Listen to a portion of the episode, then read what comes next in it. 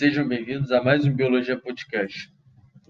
Neste podcast vamos abordar sobre o tema de filos animais e eu falar também um pouquinho sobre filos e de onde se originaram. No planeta existe uma variedade de seres vivos e muitos deles apresentam características semelhantes e outros não. Por isso surgiu-se a necessidade de agrupar os organismos segundo as suas semelhanças, a fim de facilitar o seu estudo. Desta forma foram propostas sete categorias taxonômicas denominadas reino, filo, classe, ordem, família, gênero e espécie. No entanto, atualmente alguns consideram oito, onde foi incluída a categoria domínio nessa divisão. Agora vamos conhecer o significado de cada categoria. Primeiramente, o do reino, que é a maior unidade de classificação biológica e agrupa filos de organismos com características semelhantes.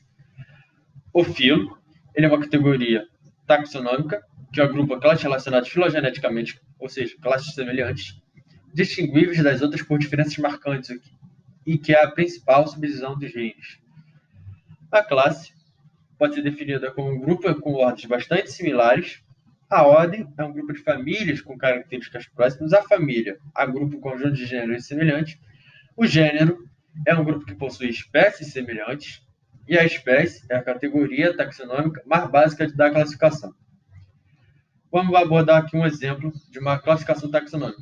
Um exemplo aqui da espécie humana. O reino da nossa espécie é animário, o filo, cordato, a classe, mamário, ordem, primato, família, hominídea, gênero, homo, espécie, homo sapiens. É importante salientar que esta classificação descrita para a espécie humana se baseia nos, nos sistemáticos tradicionais que estudaram as semelhanças morfológicas e bioquímicas entre os organismos como base para inferir as relações evolutivas. No entanto, os sistemas atuais têm usado da sistemática molecular, que faz comparações com base no RNA e DNA, e outras moléculas para inferir as relações evolutivas entre genes individuais, inclusive entre genomas inteiros.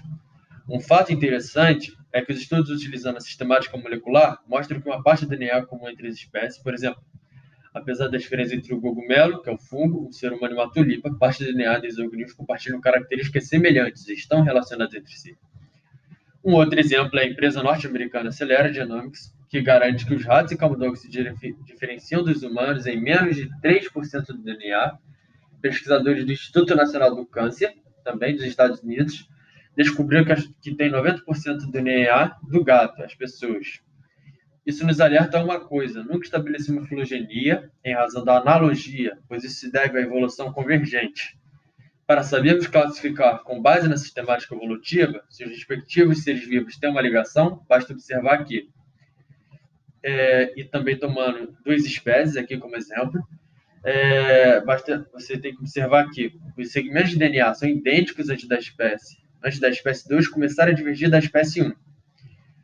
E também que a exclusão e a inserção de mutações que mudaram, que eram sequências coincidentes entre as duas espécies, saber que, devido a essas mutações, nem todas as regiões homólogas se alinham, e saber que as regiões homólogas se realinham depois que um programa de ordenador que agrega espaços na sequência de RNA.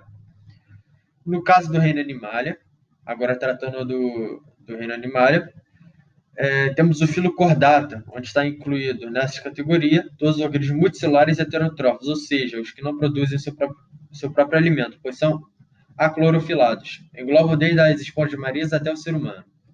Dentro do filo cordata do reino animália, os organismos estão divididos em animais vertebrados e invertebrados, ou seja, eles fazem parte do mesmo filo. Entretanto, os animais vertebrados são subdivididos em cinco classes: peixes, répteis, anfíbios, aves e mamíferos. Os animais vertebrados são divididos em quinidários, esquinodermos, moluscos, nemateumintos, plateumintos, anelídeos, artrópodes, que são divididos em aracnídeos, crustáceos, insetos e miriápodes, e poríferos.